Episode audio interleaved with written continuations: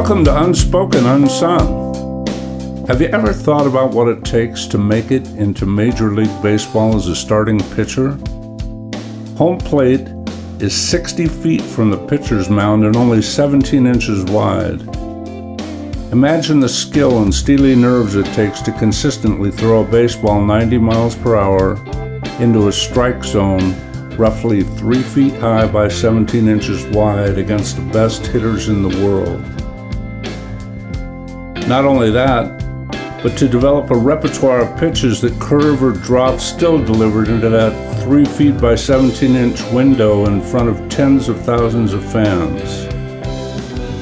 Now imagine the skill and steady nerves it takes to protect a presidential candidate or visiting head of state with the Secret Service or to locate and seize huge loads of drugs being smuggled into the country in shipping containers, planes, and boats as an agent of the U.S. Department of Homeland Security.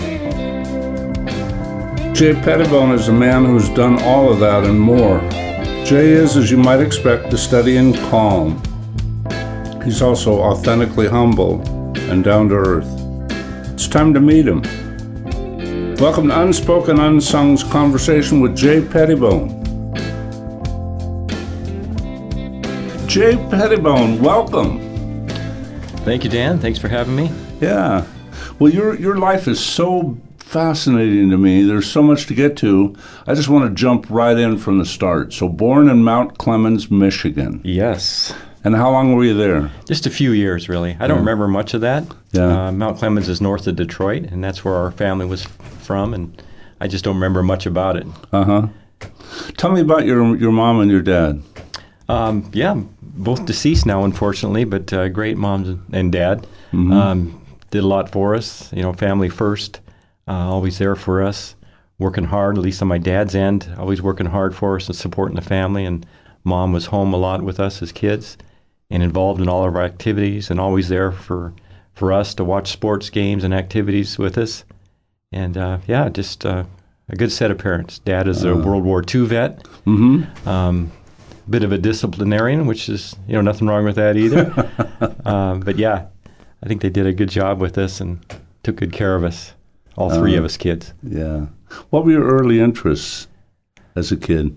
I think sports early on came into play for me right away. Um, we lived near an elementary school, and uh, we were over there a lot playing, riding bikes to the field, and mostly baseball for me, but to some basketball in there too. But uh, I think sports, and that was even before uh, the age when you could really start an organized uh, activity. Was that something that your dad pushed or promoted in any way? Um, not really pushed, but uh, encouraged me to be involved in something. Um, and once I started Little League, as far as the organized baseball, he was always there and he was a coach on my teams, uh, for my teams as well as my brothers, uh, bringing us up through the, the various levels of Little League. Mm-hmm. So, So I, I hear a wild rumor that he actually built a pitching mound in the backyard for you. that's true. Yes. Where was that? Um, in Anaheim. We Uh-huh. grew up pretty much in Anaheim. That's the when we first came out from Michigan with a few year stop in Utah. We made our way to Anaheim, and in that neighborhood there, we had a good sized yard. And he measured out and uh, built a wooden uh, pitching mound with a little bit of elevation there, and uh, there was different levels for the home plate as far as from little league to pony league to the major league level. So as I got older and my brother got older, he would move that plate back, but uh, he would always catch us uh, in that backyard. Uh huh. And he coached you on technique, or did you have other? Yeah, a little bit. He was he didn't really play organized ball himself. He's he was athletic, but he was more of a sandlot player growing up, just playing with friends and stuff. But he was well read. He was always talking to me and my brother about as we were pitchers, uh, developing different pitches, and he would read these things and I get get newspaper articles and he would get books on the subject and he would teach us through that. Mm-hmm. and he's really good about that. I remember one instance in that backyard. Uh, one part of the house was kind of near the home plate area, and he was teaching me th- how to throw a curveball. And I remember I threw that first or second pitch right through his bedroom window. Oh no. it didn't didn't break like it was supposed to. So So what the the the mount the the home plate was in with a window behind it. yeah, to my right was slightly where the where the window was. So the pitch got away from me a little bit, went right through his, his bedroom window by where he slept. Oh, that's kind of a funny I would think if he were to do it over, he'd probably point it the other direction. Yeah, it could have been, but um, yeah, it was pretty funny. So, when you moved out of Michigan to Utah, what what um, made that happen? It sounds a lot of times I've, people that I've known that lived in the Midwest or the East, the family stayed pretty well rooted there. It sounds Yeah, it was more my dad's um, work. Work had brought him that way, and we were really the first family to leave Michigan, leave all the relatives from that area. Mhm. So it was kind of an adventure for our part. But we went out there, and then uh, he went out eventually to Anaheim, and we were still in Utah while he was getting settled.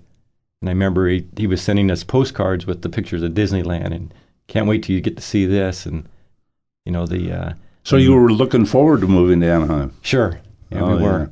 Yeah. From what he was telling us about how nice it was and the weather and all. Yeah, we were looking forward to that. Yeah. How long in Utah? It was just a few years, and my brother was born there Uh huh. in those few years. Mhm. My brother Doug. So, yeah, he was born, and then we, we went on. And my sister graduated from high school in Utah and then uh, came out west. Yeah. That's great. So, college, Chapman College. How was it that you came to choose Chapman? Well, I actually went to Fullerton Junior College for two years out of high school. I went to Anaheim High School, and then I had some other opportunities to go to different schools to play baseball.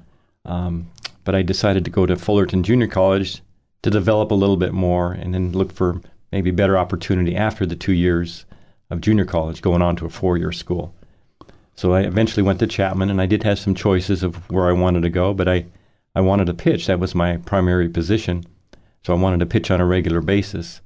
Um, there was a story where I had the opportunity to go to Cal State Fullerton at that same time, and they won the College World Series in 1979. So I could have been a part of a World Series team, but how much I pitched during that time, I don't know if that Mm. would have been happen, happening for me. But at Chapman, I was, you know, every week I was pitching. That's how I wanted to, to do to get exposed for the baseball scouts to be able to see me. So it worked out. We did well. Uh, we were a Division two school. Some of the bigger schools like Cal State Fullerton would be a Division one school, but we did well in Division two. in both years I was there, we went to regionals and lost before we went to the World Series. So you must have had some success in high school that had you believe, you know, in other words, how did you build the belief that this was possible and something that, that was worthy of you working that hard for? Yeah, it was something I always wanted to do. You know, growing up all those years playing little league and things, I always wanted to be a professional ball player, as did many of my friends that I was with, and it's kind of my goal to get into that. And then I was kind of a late bloomer in high school. I, I had some success, but wasn't at the level where a lot of guys were getting a lot of looks um, from professional teams. I did had a, a co-player in high school that was drafted very high by the Chicago White Sox, and people were always coming out and looking at him. But he was a, a big guy and threw hard. And um, like I said, I was a late bloomer, kind of a skinny kid. Um, I could pitch, throw strikes, had different pitches I could throw, but wasn't overpowering like like he was. So Mm. once I got into college, those things developed. I got stronger, threw harder, and developed my skills. So that's an interesting thing to a layman like me about how drafts happen, how people get drafted.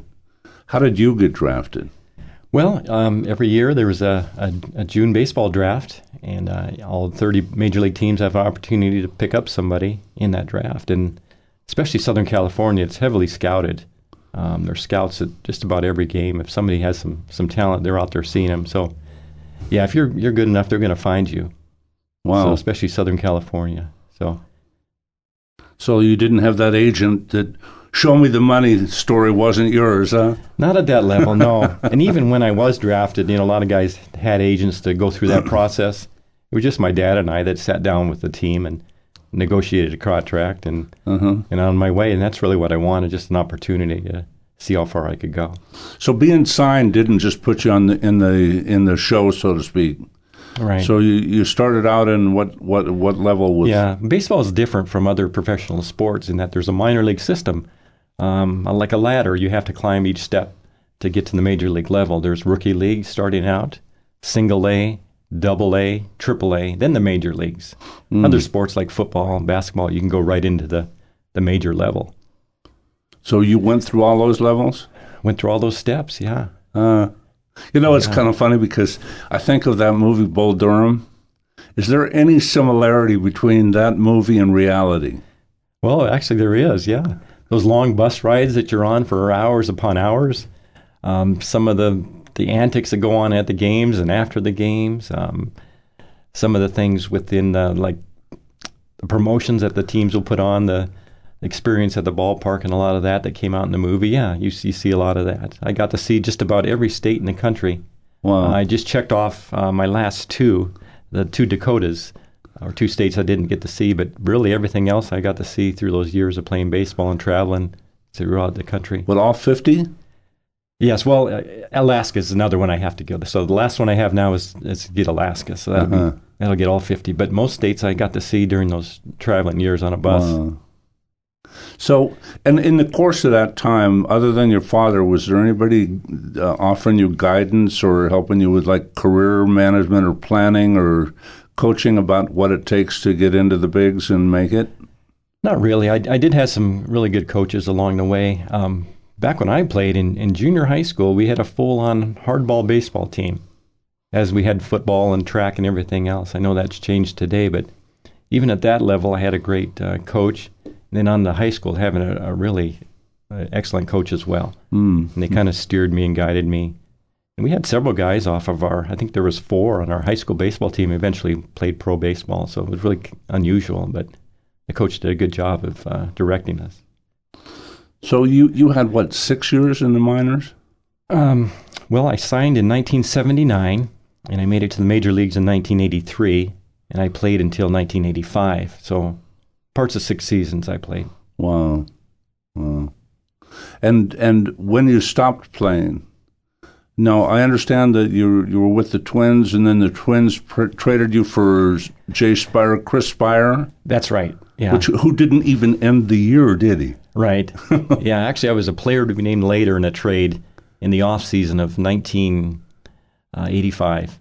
Uh-huh. So it would have been actually 84. The season was 1985. So I was traded to the Cardinals for Chris Speier, and I was that player to be named later. And I got to spring training with the Cardinals, and they were loaded with right hand pitching, which is what I was. And uh, they had no room for me, basically, and they were going to put me down in the lower minor leagues, and they offered me a pitching coach position. position and I thought, well, it's probably time to to move on. Hmm. Pitching always struck me as being uniquely pressure packed position. I mean, there you are, it's on you. You you were both a starter and a reliever, were you not? For the most part, I was a starter. I just had a few relief appearances in my career, but for the most part, a starter with the Twins. It's still it, that's a lot of pressure, isn't it? It is. You, you get used to it, though. Um, as a starter, you kind of build up to every fifth day you're going to pitch, and you kind of work your routine as far as working out, throwing on the side, getting mentally prepared. Um, I think relief pitching may be even more difficult because you don't know when you're going to go in, and you have to be ready just about at a, any time to, you know, Plus, jump it's in. never a good situation when you're going right. in. You got to come in and close the door and uh, put out that fire. So yeah, the reliefing can, can be tough. How do you mentally prepare for that? as far as the starting, Yeah. um, you know, it's a lot of review and, and scouting the other team ahead of time. That always gave me confidence when I had a good idea what the other opponent was going to be like. Um, I kept a little black book with notes in it uh, about hitters' weaknesses and things maybe I could uh, do to get them out. hmm And then um, that would give me confidence. And then um, just relying on my stuff. I wasn't an overpowering pitcher. I was more of a control pitcher and change speeds, um, change the type of pitch I threw. And I felt like I could throw any pitch at any count, um, you know, hopefully get somebody out. So Hmm. So, when, when after the Cardinals, you say they offered you both a coaching position or something down in a in what AAA? Yeah, even lower than that. Um, what happens in spring training, uh, the cuts start getting made at the major league level and push people down to AAA. Then those people get pushed down to Double A. So they were looking maybe to put me in Double A, where I had been even several years before that. So Was that a big disappointment? at the time, it was. Yeah, Yeah. I was in my late twenties at the time, and um, you know, thinking about how long I was going to be able to play and and what I was going to do after baseball. Um, my degree was in education when I went to Chapman Chapman University, what Mhm. what it's called now, and I thought I'd be a teacher and a coach uh, after baseball. But that had changed along the way. My my thoughts on that, but yeah, at the time I was disappointed because I put so much into it, and you know wanted it to continue, but I knew there would be a time when it would have to be end, come to an end. That's something that you, your family has turned into a bit of a baseball dynasty. It seems. Yeah, it's just funny how that's worked out. Um, my boys, my nephew, and they're all right-hand pitchers, so yeah, pretty good. It's been enjoyable for me.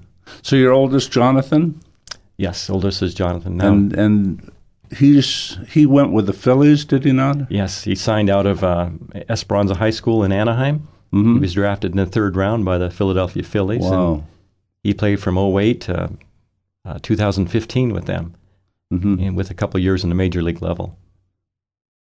And so, having already been through this, was that something that you had guidance or things you could offer him as advice about what to do and how to f- think and feel?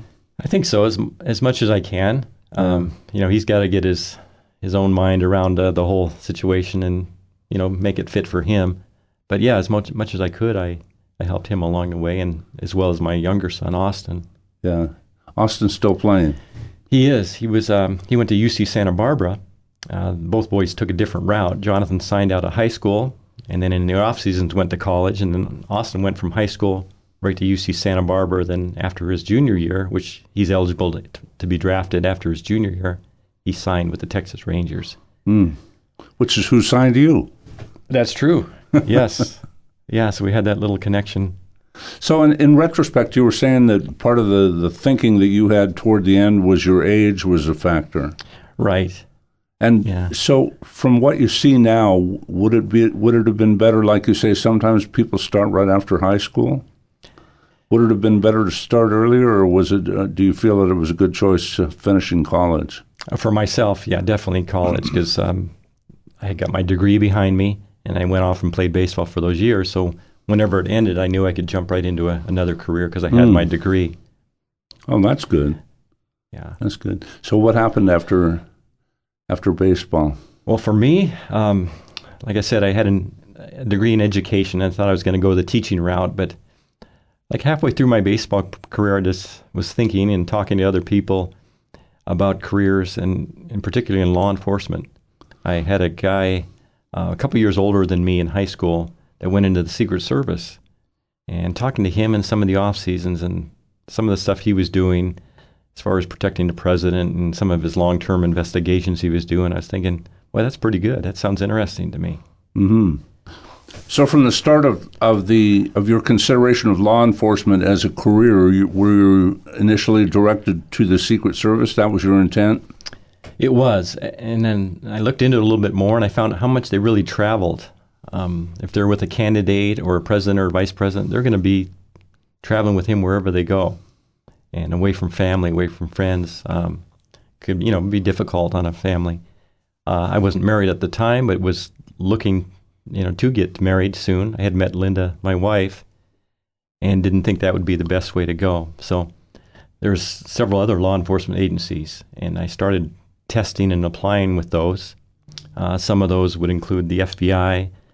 I did test with the Secret Service, um, Naval Criminal Investigative Service, ATF, which is alcohol, tobacco, and firearms, and then U.S. Customs. And I decided on U.S. Customs. Mm. hmm So you started how long after after your baseball career? Well, it, it's quite a process to go through. You have um, you know initial application, you have oral interviews, you have written tests, you have physical exams, um, psychological exams, background checks, polygraphs. So it takes a good part of a year uh, to get through all that and get hired. Um, but I found out my degree met the minimum qualifications for me to apply, but without military or without other law enforcement or a specialized degree in law or accounting or something like that, I was a little behind others um, that are applying. So I decided to go to a local police department in Orange Hmm. County, um, in Brea, the city of Brea. So I was hired by them, and I ended up going with them for three and a half years. And then after at that point, I was I was ready with my degree and my law enforcement background. I was, was Mm. ready to apply, and I really had my choice of which federal agencies um, I wanted to work with. What did Brea have you doing?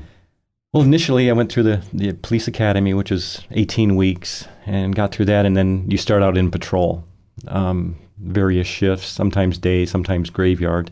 And you're basically working the patrol car, responding to calls. Mm-hmm. Um, but I think because of my baseball background, they wanted to put me into a program with the schools. Uh, there was a school resource officer Oh, position, Yeah.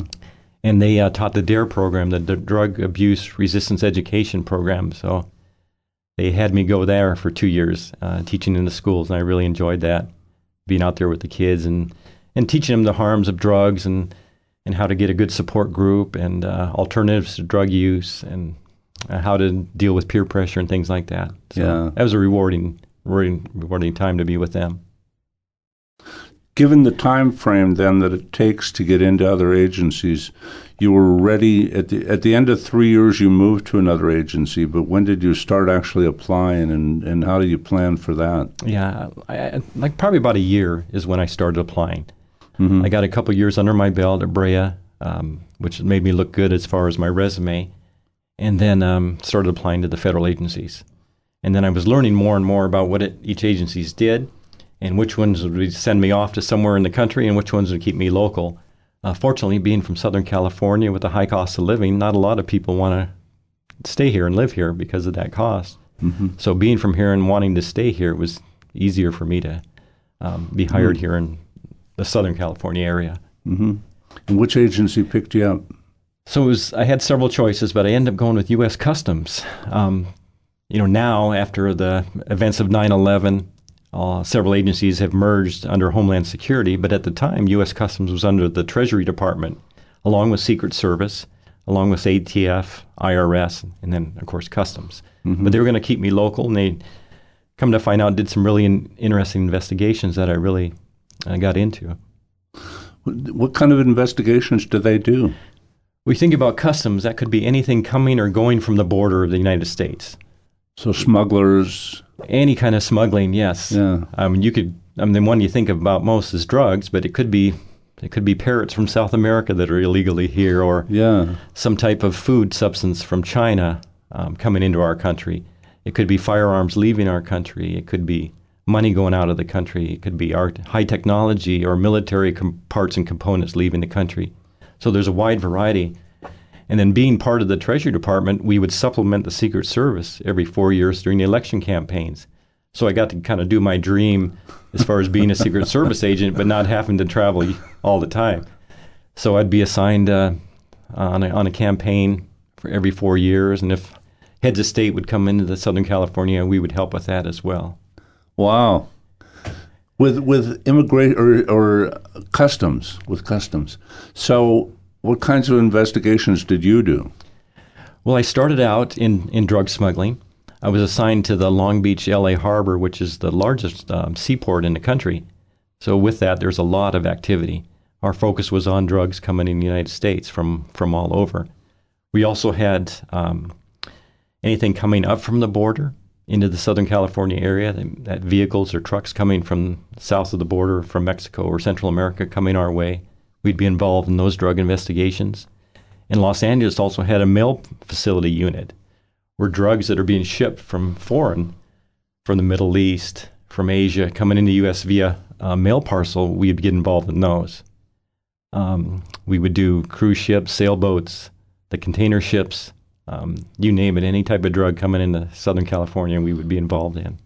So you would be would you be like a uniformed inspector that would go in and We weren't the uniform inspectors. We were the special agent. There are uniform inspectors. Um, Those are the customs inspectors that do a great job in the seaports looking and hunting for those drugs inside containers, um, using X-ray machines or dogs, trying to, f- or sometimes just digging into the cargo, trying to find out what drugs are in there. Then they basically hand it off to us to do the investigation. We'd find out where it's going to go. We'd set up surveillance to see who picks it up, um, those type of things. So yeah, large container shipments, the 20 and 40 foot containers coming from foreign, down to a small mail parcel coming from the Middle East that had uh, heroin or opium in it. We do all those investigations. wow. Any any particular cases stand out? Oh, there was back in the 80s and the early 90s. There's some large cocaine shipments, large marijuana shipments coming from um, Thailand and Philippines. Uh, I'm talking about tons Mm-hmm. of, of that product. Um, but yeah, a lot of those were fun. Um, boy, it, it's hard to say, you know, because all of them had, were unique. Yeah. We'd get a lot of intelligence coming from those three-letter agencies throughout the world. You know, to be on the lookout for this boat or this person. I remember one in particular. We were set up uh, in the L.A. harbor on a vessel that came up from South America, and they didn't have particular information other than they knew somebody was going to be picking up cocaine off the boat at some time or somehow. So we were all set up around the clock on this vessel uh, that was unloading the container shipments. And in the middle of the night, we saw this guy, a scuba diver, coming across the water in a scooter. And he goes to the back of the boat and he goes out of sight. And that's where the rudder housing is. And apparently there's a, an open space in there where, you know, something can be hidden. Right. So he's up in there for several minutes and then he comes back out on a scooter coming back across the harbor. And that's when we, with our boats, interdicted him and stopped him. And it ended up being several hundred pounds of cocaine that was hidden up in there. Wow. So it was like we're all shocked in the middle of the night. This this guy's coming across the water, and I was like, wow. But um, some of those mail parcel ones were kind of interesting too. Um, a lot of them would be coming by some of the commercial carriers like UPS, FedEx, DHL. And at the time, those companies would give us the uniform and the truck to do the delivery. They didn't want to do, have anything to do with that. Right. So we would go to the door and knock and get them to sign for their package, and then later on go in with a search warrant and most of the time find more stuff or or scales or something like that. But Uh, I remember the first time as a rookie, they dressed me up in a UPS uniform and put me in the truck. I had to deliver this this package of opium to this house, and it was answered by all these these bikers. The door, doors open. These guys that I'm pretty tall, but these guys are much taller and bigger than I, and and I don't know what my voice sounded like, but it was like, "Sir, could you sign right here?" so I get him to sign, and then with your hand shaking, Yeah. you take this. So Oh, they wow. sign for the package, and I go back and tell them what I saw, and you know, a few minutes later, we go in and collect our package, and you know, more drugs. But uh, yeah, we did a lot of that stuff. Um, So it sounds like you had undercover assignments as well. yeah, I mean, for me, that would have been about the extent of it. Um, you know, Mhm. delivering a package, whatever my appearance, you know, fit would be best. A lot of the guys that did real undercover work, as far as negotiating a drug deal, they'd have to speak the language or look the part. Uh, Mhm. But that sometimes I posed as a banker or, or something like that. But you know, there's guys that really got into it and Yeah. some major roles. Well, I meant now. So you had a, you, you were a relative newlywed at the time too, right? That's right. This all kind of came together. Uh, baseball career ended. Looked at a new career. Got married in there. Yeah, it all it was all kind of happening at the same time. So I would think that a new bride would be a little concerned for your safety. Yeah, I'm sure Linda had her her moments of wondering. yeah, what was going to go on. And, Yeah. You know, I'd tell her what kind of things are. We got a surveillance plan and this and that, but yeah. yeah, it was just just part of the job. You know, a little So, bit. of, but you did did you f- find yourself in what you felt were dangerous situations?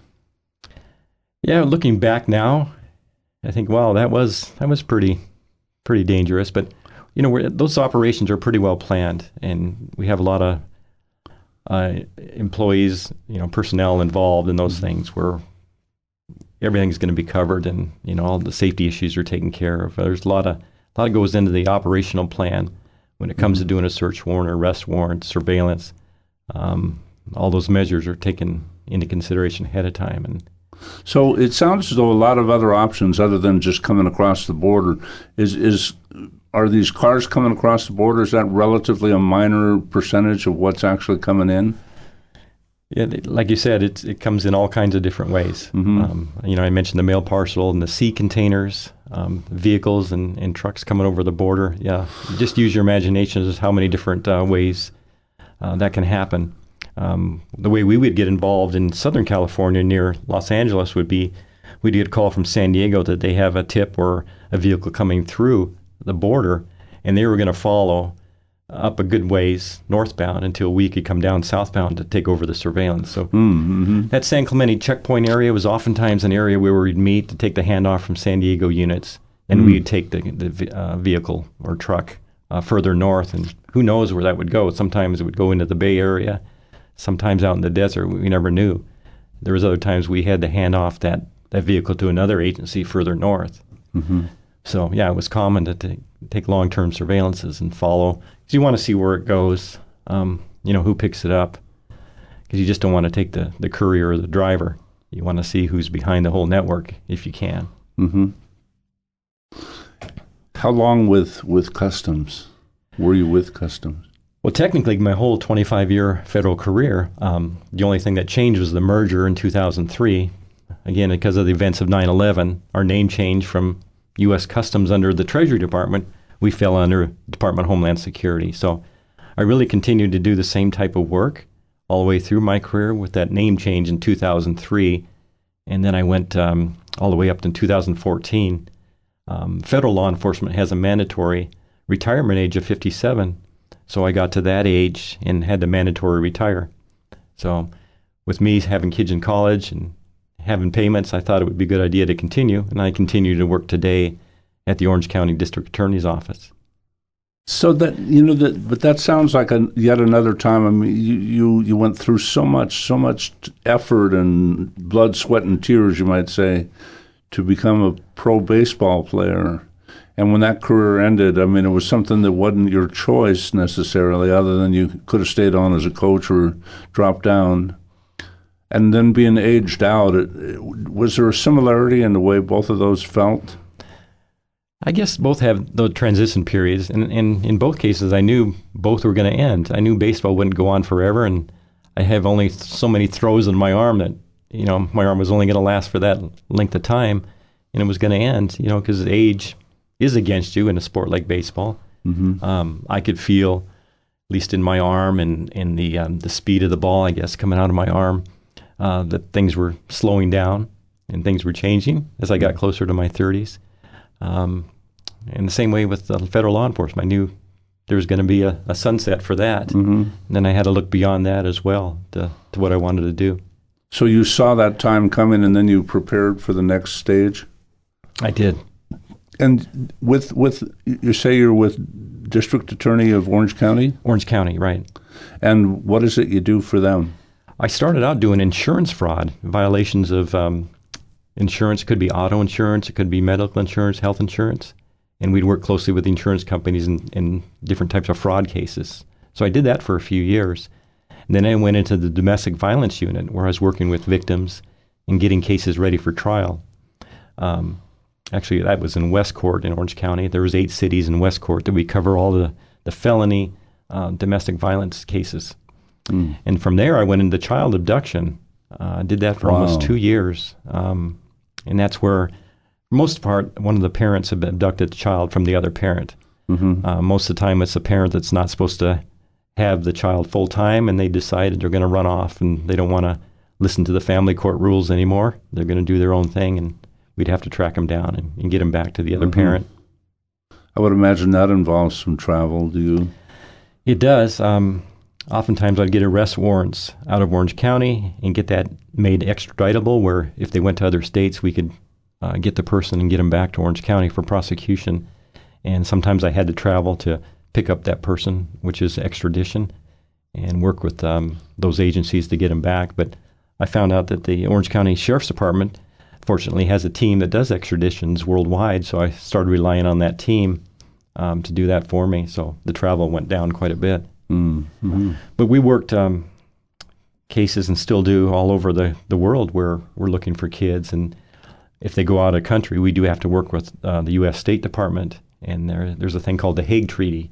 Um, over 100 countries are in the Hague Treaty for child abduction, where they'll work with other countries as far as getting the child back to the, the rightful parent um, from whatever country it's from. So we're working closely with other agencies um, worldwide through the State Department. Yeah. And I was called on many times to, to recover a kid in our area as from some other country around the world that mm. happened quite a bit. So that's kind of a, a I would think a double-edged sword because it seems like often you would have a really wonderful experience of, you know, how joyful the reunion is, But then sometimes you, you hear these stories like the Elian Gonzalez thing way back when, and and you see these images of a terrified child and somebody you know wearing full combat gear coming in Right. to take him away from his mom or whatever. How would you characterize the the overall feeling that it is when you solve one of these? Yeah, you're right. I mean, uh, one parent's going to be happy and the other one's not going to be, but really you're relying on the family court, um, what what they've decided who the the parent should be, what parent should have physical or um, legal custody, and that's determined by them. And we just assist that family court in getting it back to, to the parent that they've decided should have. But it's definitely an emotional time. Um, sometimes you, you do have to take by court order the child from one parent and give to the other, and it's a, Mhm. it's a, can be a difficult thing. But a lot of those cases do end up back in family court, and there is visitation that slowly starts to come back around, even though the parent had run off. Um, it gets a little tougher when they've run out of country and uh, tried to avoid prosecution, things like that. But You know, recently, we had a conversation, and you directed me to some case that you were working on. And I went and found this guy online. The you know, I, he what did he posted a website or something? I believe so. Yeah. That guy sounded so whacked out. I thought it was a joke. I thought you were putting me on. Could Yeah. you tell us about that case? Well, it's just it's an ongoing case, but it's it's an older case too. It's um uh, a couple of decades old actually, and um, the mother had run off with two kids um, to someplace unknown, and um, father has no idea, no kind contact at all with the children or with the taking parent. And um, we got a few leads recently out of country that we're trying to focus on, but yeah, the emotion for that left behind parent is like it happened yesterday Yeah. you, you talk to him on the phone or you know his emails and stuff and it's just you know gut wrenching as far as what he's going through every day. Hmm. uh, his life's pretty much been on stop it's been paused from that point on. And you know he hasn't started another family or another relationship or anything. It's just all focused on, on the missing kids. And in the course of that type of a, an investigation, do you work closely with that guy so you see him often? We do, yeah. Not as much in those those older cases because they don't have any new information to add, but a lot of that's on our part. But yeah, th- through the process and any tips or new information we get, we, we reach out to them, hmm try to help them. Yeah, we work closely with the left behind parents, is what we call them. Um, the left behind parent, then you have the taking parent. You do another thing connected with kids that really I think is worth mentioning and really giving you a shout out for. And that's Mm. the work that you do with orphans or, you know, with an orphanage in Mexico. How did you get involved in that and what's that all about? Yeah, it was a few years ago. I had heard that there was an orphanage in Ensenada that needed uh, some help, you know, for putting on programs and bringing down clothes and cooking for the kids and putting on a fair or carnival for them, th- those type of things. I heard it from a church out in the Murrieta area was doing that and looking for help. So a few years ago, uh, my wife and I and some other friends went down there as part of that group and helped. And then ever since then, we've been involved uh, pretty regularly. Um, typically in the fall, they have that f- uh, festival, that uh, fair or carnival we put on with games and hay rides and a, a bounce house and a churro cart and things like that for the kids. Hmm. And then Christmas time, we, we get presents and bring them down to the kids and spend some time with them and singing Christmas carols or um, just having fun, cooking for them, things like that. Uh, And then something in the spring, and then throughout the year as needed as, as things come up, they go down. And they do a good job of bringing other churches from around the country down there to, to do projects, um, you know, build a new building or, or do maintenance down there um, or just spend time with the kids. was that partly inspired in your case with the work that you do, trying to reunite children with parents, or is there any relationship to that at all? I think just kind of coincidental. I was- happened to be working child abduction cases in the county of Orange when that whole opportunity came up. But no, I think anytime you can help or serve or do anything like that is a good thing. Yeah. And it kind of fit. And um, you know, those kids definitely have needs, and uh, the the parents oftentimes are still alive, but they're not in a condition where they can have the kids right now. So, um, you know, they're in a tough spot. A lot of those kids, but I think it's good to we can go down and they can see a, a, somebody their parents' age or you know they're about um, thinking about them and caring about them. I think it's good. Yeah. So I find myself thinking thinking about the transitions in your life, which is just amazing to me. And if you were to go back to the baseball section, the sports part of your life, what was the most rewarding aspect of that whole period of your life? Well, I think reaching the, the major leagues. Mm. In 1983, I was called up uh, to the major leagues. I think that was that was my goal all those years, uh, from my youth all the way, and I finally got that call. It's kind of funny how that happened. I had played uh, Double A baseball in Orlando, Florida. I had a good season there, and I went to Triple A, Toledo, Ohio. You've heard of the Toledo Mud Hens? Oh, I have yeah. indeed. so I got to I got to play in Toledo, and I had a good success there the last um, month and a half or so of that season. So those seasons end earlier than the major league season. So I had parked my car in Orlando, Florida, and I was I flew back to Orlando. I was getting ready to make the drive home all the way to California from Florida, and I had stopped in Tampa, where an ex um, roommate of mine with the Texas Rangers was coaching um, a college team uh, at Florida College in Temple Terrace near Tampa. So this is before cell phones and pagers and things like that. So my parents had known I was going to make that stop for the night uh, before heading out on the road. Uh-huh. Well, fortunately, they caught me at that school, and I was in the cafeteria with my friend uh, having a meal, and uh, the phone came, you know, and they said, "Can you take this call?" And I said, "Yeah," and it, and it was my parents, and they gave me the number to call right away to Minnesota and says, "You're coming up. We need you." So I parked my car and got on the first plane and, and headed to Minnesota. And how soon before you were on the mound? Um, so I flew the next day, and that, that night, that night game, I was charting the pitches. So typically you chart uh, the opponent the night before you start. So it was the next night after that that I actually got my wow. first major league start, and and that was the highlight of my career. That first game, I went all nine innings uh, for a complete game, but I did lose three to one. It was against the Kansas City Royals, and a guy named Willie Aikens hit a home run in the ninth inning to oh, beat me, man, three to one. But the good thing was, you know, I went all nine innings, um, and there was a bit of history in that game too. Uh, the reliever Dan Quisenberry for the Royals, he got his record-breaking save that game. Uh, uh. I don't know, it was at the time it was 45 or something like that, but he he broke the major league record for most saves, um, actually for the American League, in that same game. So. What what metric do the does the big league use to determine whether they want to keep a pitcher or not? Is a one loss record more important than? Is that it? Yeah, one loss record is a little deceptive because if you're on a team that doesn't score a lot of runs, um, you're probably going to be on the losing end more often than not. Right. Um, but uh, like stats like the ERA, how many runs you give up in a nine inning period, they look at that a lot. I think. Mm-hmm. Um, now there's other things like whip, which is walks and hits per inning. Mm. They look at those things. Opponent's batting average, they look at those things. But yeah, back in my day, it was really just your innings pitched, how many strikeouts in a nine inning game, how many walks do you give up in a nine inning game, and then your earned runs. Um, it was things like that. Yeah. Even you see the radar on the TV all the time now, how fast somebody's throwing. We didn't have that in, in my day.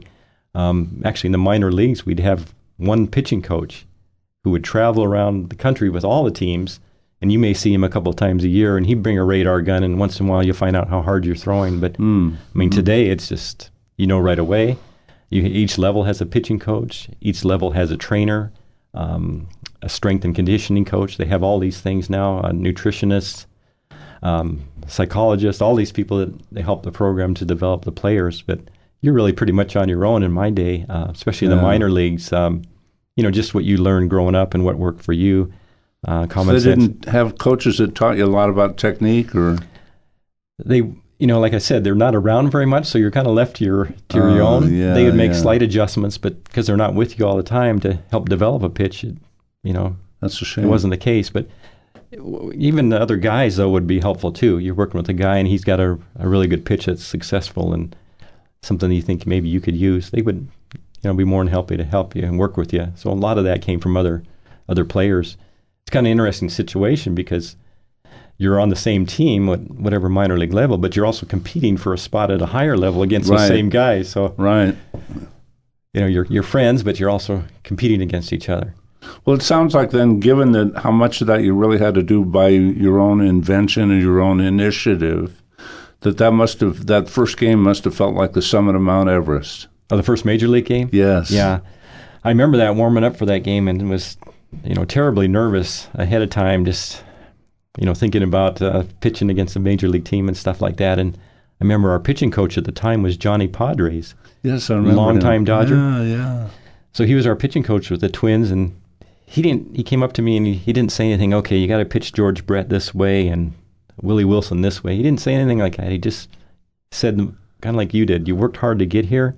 Now just go out and have fun. He just left it at that. Oh, that's good.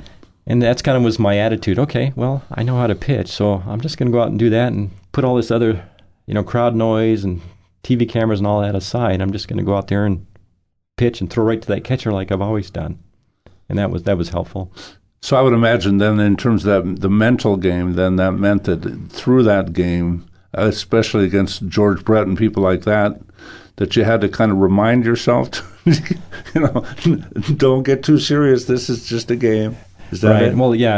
I mean, you catch yourself thinking about that because you know, you know who's coming up next or who's up there right now against you.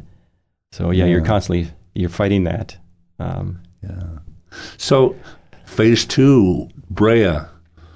What do you consider the most rewarding part of that experience? um, well, it was fun being a young man and you know driving around a patrol car and responding to a robbery in progress and burglary in progress. Those kind of things are always ex- exciting. Uh huh. car chase or pursuit. You know, that's the kind of stuff you look forward to in a law enforcement career. But I would say that school resource officer position that I had for those two school years, the DARE program, that was really rewarding. So I was in the schools basically in uniform, but working with the kids every day as a school teacher. So my background was in education through my degree, and my original intent was to be a, a teacher coach. And then now I'm in law enforcement doing the teaching thing that I kind of in the past always wanted to do. Yeah. So I was getting the chance to do that, but just with a little bit different angle and and helping those kids and and they knew I played professional baseball too and just helping them at that tough time in, in their lives. You know, they're going into junior high and a lot of peer pressure and and decisions to be made and thing. I think it was a, a good time to be around those kids and try to influence the best I could. Did they know of your baseball history? They did. That was you know, it was hard to keep that a secret, but Yeah. and it was mentioned, and the teachers knew, and so they would mention it and stuff. And yeah, a lot of the, especially the boys, were interested in that and spent a lot of time talking with them. And I was always with them at lunch. That was part of the program. They would eat with the kids, and then at recess, I'd always be out on the on the grounds playing with them. So you never really rested during the day. You, Yeah, yeah, yeah. But that's what they wanted. They wanted to have you know a police officer out there and and know that hey, they're they're good people and they're, they're here to help you. Well, I had a chance to see you at a family gathering, and there was a young man at that family gathering that wanted to throw a football with you. And the stars in that kid's eyes, I will never forget. You were his hero big time. Uh, Matter of fact, he was a relative. that's right. I remember that. What's Yeah. what's the story about? The, there's a really great story about him and you and his and their, your name. So this was a cousin of mine in Michigan, and unfortunately, she uh, died recently.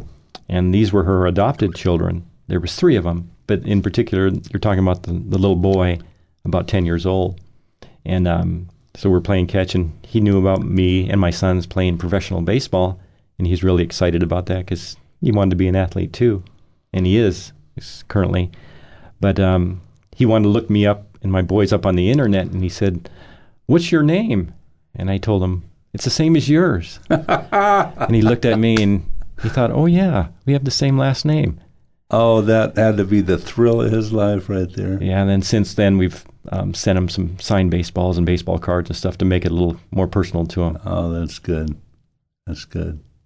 So we've moved now into into Brea. Now we're off into customs.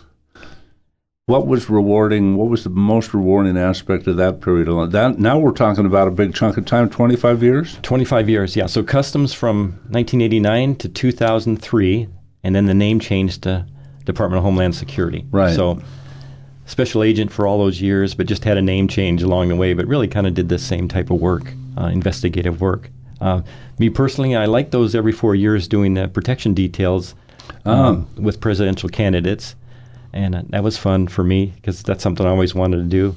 Uh, sometimes heads of state from other countries would come in, and we'd team up with um, their Secret Service equivalent. We'd work with them, so that was always exciting to me. Um, being a young man and having those big drug cases was exciting. Yeah. Um, some, like I said, some large uh, multi-ton shipments of cocaine and marijuana coming in, and seeing those cases through was very exciting. Um, one thing we didn't mention was I did some child uh, exploitation cases, uh, child pornography cases, those type of Mm. things. Some of those were very rewarding because some of the people that we arrested turned out to be uh, real predators. So to get those people off the street and away from kids and things was was Oh, yeah. rewarding. Yeah. Um, but I would just say some of the bigger cases uh, was exciting. There was a time we went into internal affairs, Mm-hmm. so I was investigating the investigators. Oh, really? So wasn't always a popular position, Yeah. but I think for the most part, people knew that we were there just to keep people in line. And unfortunately, um, sometimes there's bad uh, officers in the ranks, and, and weeding out some of those and, and finding out who they were that was um, that was rewarding for me as well. You mentioned that you got to do some protection details. Who did you protect? Um, well, mostly the candidates. I didn't get any too big of names. Um, I think the very first one I had was Dan Quayle, so that goes back quite a few years. Um, and then I had um, Pat Buchanan. It was a candidate in there. Uh-huh. I had him. Um, Bob Dole, when he made his run, I Yeah. had him. Um, and his vice president um, candidate was Jack Kemp at that time yeah. and he was in the uh, Southern California area quite a bit, so I was with him a lot. I had John Kerry in there. Um, did I have Bill Clinton? If I did, it was a perimeter. Um, a lot of these assignments aren't up close and personal like you see on TV. Yeah. We used to call it halls and walls. Um, Uh. you're standing in a hallway uh, up against a wall, like on the graveyard shift when the person is sleeping. So Mm. sometimes you never have any interaction with them at all. But there's a few times that I got to be on on the stage, or at least a, alongside, next to the stage when people were making speeches and stuff. That was that was pretty good. So you don't interact with them really? Not really, just uh, some basic conversation. A few times I had the rope line when they come into the crowd area, and there's a rope that they follow along, Yeah. or a fence line, and they're shaking hands, and you're right next to them, right there. Um, I did a few of those, Mhm. but for the most part, the they have their inner core Secret Service that is with the candidate, and then some of us that are from other agencies will supplement or help them wherever the need is. Yeah. That's got to be a little nerve wracking if they're working their way along a crowd. I mean, you got to be very vigilant, I would think. Yeah, you got to keep your eyes open, and, and that's back in the days before that they really magnetom had all the magnetometers set up before they people would come into the Yeah. to the venue. So that was a little different then, and yeah, you never knew. Um, another one I did work the uh, Democratic National Convention in 2000 in Los Mhm. Angeles. They hosted that, so I was actually for that I was with uh, Patrick Kennedy. He was a uh, Rhode Island congressman. Right. He came out here with a Capitol Hill police officer that was assigned to him, and I was basically the driver for those two. And that week or week and a half, um, you know, we're all over Southern California, various events, and on the campaign trail, and at the DNC convention itself. So hmm that was a busy week and a half. But Yeah. So, okay, so right now, today, if you were to talk about what's the most rewarding part of your life right now, what would you say it is? Professionally, or Any way you choose. you know, you got to go with the family. Um, yeah. Meeting Mary and Linda, having our three kids that I haven't talked a whole lot about. Um, Let's Jonathan, talk about them. Yeah. Well, the three of Jonathan, Austin, and Ashley, those three. I mean, having them and seeing them growing up and being successful at their age, um, yeah, that's probably the most rewarding thing. yeah. So they're all athletes too. Yeah, in their own way, they they turned out to be. I probably because of their mom. She was a cheerleader, so they probably got the genes from her. That's, I think it was a twofold thing. Mm-hmm. Yeah. So, anything for the future? I mean, you've had a, a knack for being able to see when when the end of one career was coming, and then look forward to what's next. Have you got anything on the uh, on the drawing board for what's next in your life? As far as careers, I think I'm at the end. Yeah. So I have my retirement from the federal government, and then I'll have an additional smaller retirement from the county of Orange. But yeah, I think career-wise, I'm I'm pretty much done, and just will wind down um, as far as my work now with the DA's office. But um, yeah, I'm just looking forward getting the kids settled, and when they start families, and looking forward to grandkids, and maybe a little bit of travel. Yeah. Um, those are the things I r- really look forward to in the future. oh, that's great. Yeah. Well, this has been terrific. So thank you, Jay. I really appreciate you spending this time with us and sharing your life. Well, you're welcome, Dan. I enjoyed it, enjoyed it, and remembered some of the good stories that I had forgot about. That's great. Okay.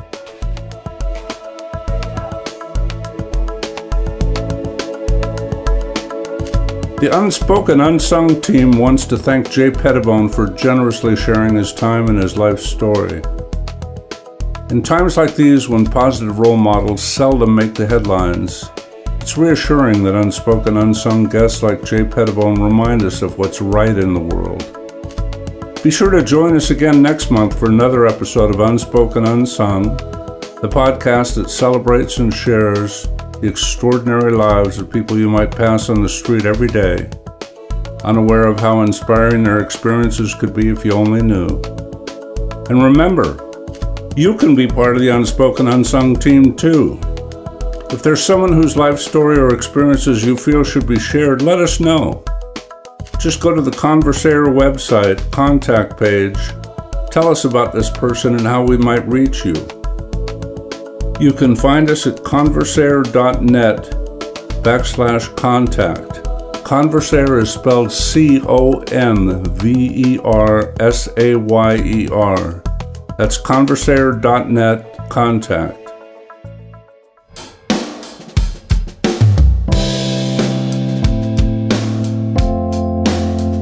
Unspoken Unsung was recorded in the Conversayer studio, Carlsbad, California. Additional recording and mixing was done at Brother Rock Projects, also in Carlsbad. Martin Danner and Ken Langen engineered the recording. Post production engineer was Ken Langen. The show's host and producer is Dan Danner. The podcast theme music, Hope Not Hate, was written and performed by David Gwynn Jones for Zapsplat. Other music also provided by Zapsplat.